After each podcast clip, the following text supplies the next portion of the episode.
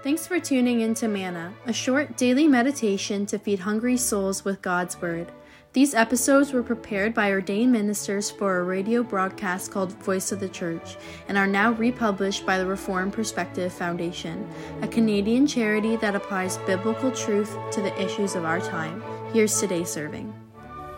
The title of the last meditation this month is Thanks Be to God. Greetings, dear listeners. Today we read together from Psalm 63, a psalm written by David in a time of great stress. A time when David had to do without. A time when he was confronted with what he had and what he did not have. It forced David to think and reflect between needs and wants in his life. What is truly necessary for a good life, an improved life? Yes, there are many things that we can desire that might make our lives better. Relationships, vacations, toys, projects, careers that can improve our quality of life, that can give us a brighter future.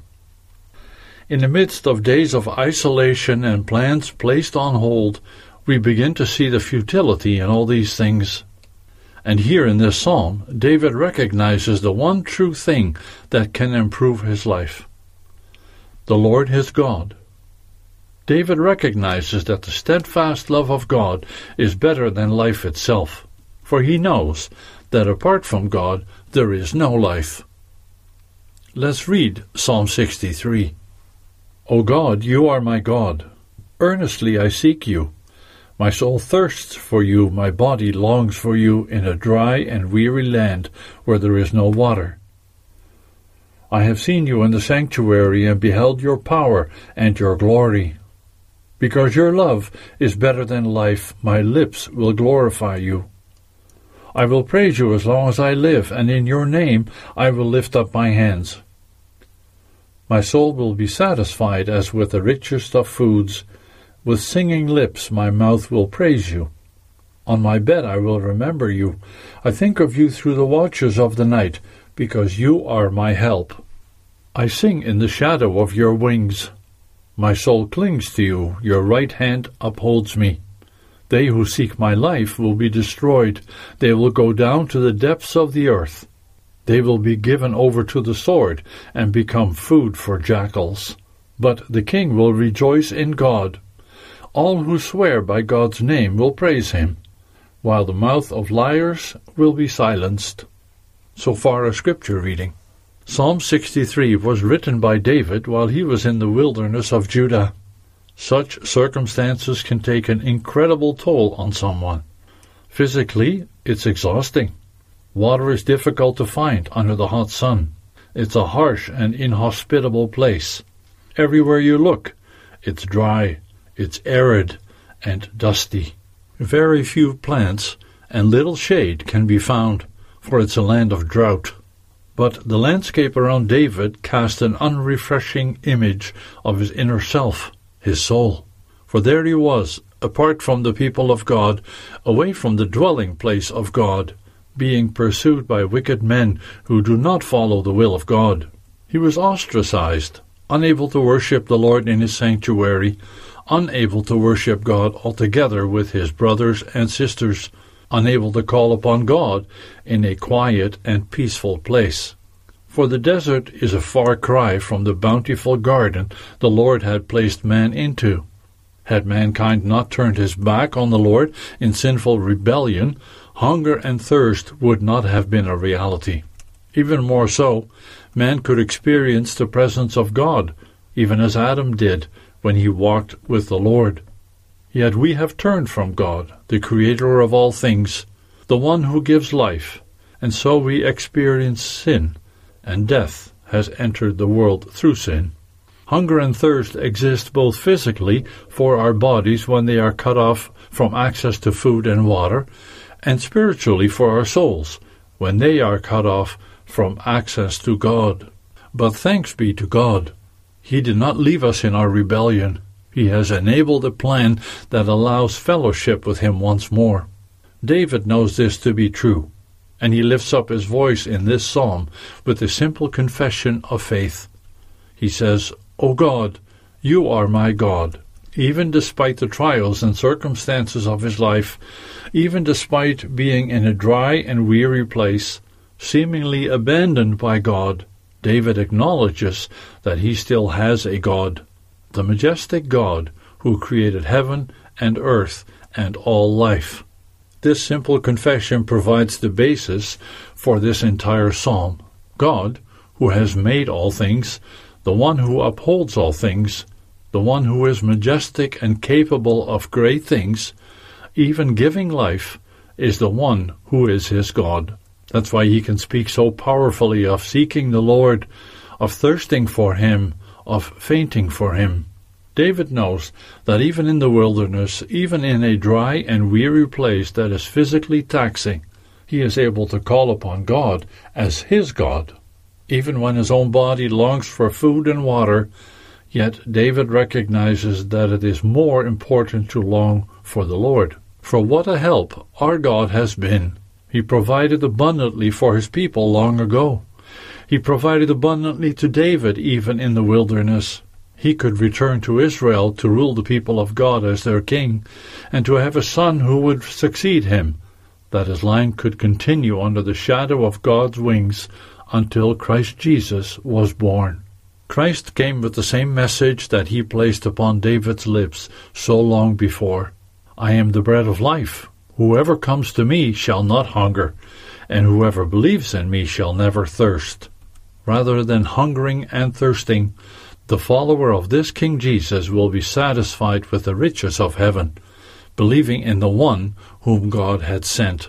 And while he performed so great a miracle like providing bread and fish to thousands of people, the true miracle was that he came with food that endures to eternal life.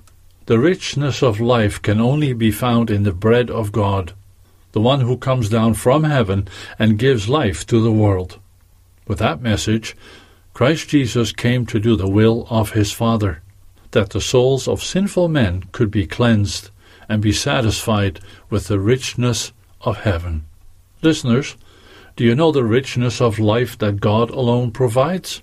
The disciples asked Jesus, Sir, give us this bread always. Then they yearned to be satisfied. They longed to receive this gift of God. The will of the Father is that everyone who believes in the Son shall have eternal life and Christ will raise them victorious when he returns on the clouds of heaven. There is no life outside of him. There is no eternity of blessed communion apart from believing in Jesus Christ. Christ recognized that many came to him looking for another sign. They sought after him because they had eaten their fill of the loaves. Just as some might read the words of David and think, How can he say that loving kindness is better than life itself? How can he compare his soul to the real hunger and thirst our bodies can actually experience physically? Yet David knew that true life, true richness, is not found in mere food, but in his God. True comfort could only be found in the shadow of his wings. True joy can only be sung to the honor and glory of God. True life can only be lived when God's right hand upholds you. The third part of the psalm turns our attention away from the soul of the singer. The beginning spoke of longing for the Lord, yearning for Him, and singing praises to God for His steadfast love. The middle brings beautiful imagery of the richness of God, of meditating and reflecting and recounting all of God's goodness, from His protection to His shelter. Now David rises with confidence steadfast in his firm faith of what God is accomplishing for his people. For David was anointed king, and he was given the promise that his line would endure forever. He himself could not bring justice to the land, but there was one who could truly rejoice in God. David as king could only rejoice because another, a more perfect king than he, was coming. And Christ Jesus did come and he did defeat Satan and sin, handing them over to their own destruction, which is guaranteed with his victory on the cross. Because he came, not to do his will, but the will of his Father, he would not lose any of those whom the Father had given to him. He has promised that he will also raise us up on the last day, victorious. Those who swear by the Lord, who give honor to him, shall be greatly exalted.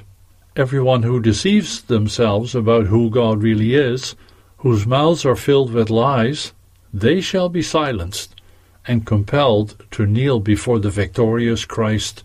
Listeners, take comfort, therefore, in knowing that your future is secure if you believe in Him. For though it may seem at times that the enemies of God are running rampant, though it seems that this world is a dry and weary place, though it seems as if the church is faltering like a wanderer thirsting in the desert, still the promise of God stands firm. His enemies, our enemies, will go down into the depths of the earth, doomed to destruction, even as we rejoice in Christ our Lord, reigning together with him as kings and queens forever. May the knowledge and assurance of this gospel give you the comfort, the strength, the life to carry forward in your daily walk with God. By the power of His Spirit, He is willing and able to give you what you need as you struggle against your own nature, against the influence of the world, and against the evil one. Listeners recognize His grace and steadfast love, coming to know Him more truly in His Word. Yearn for the God of your salvation as your portion, the only one who can provide you with a real life. Thanks for listening. Until next week.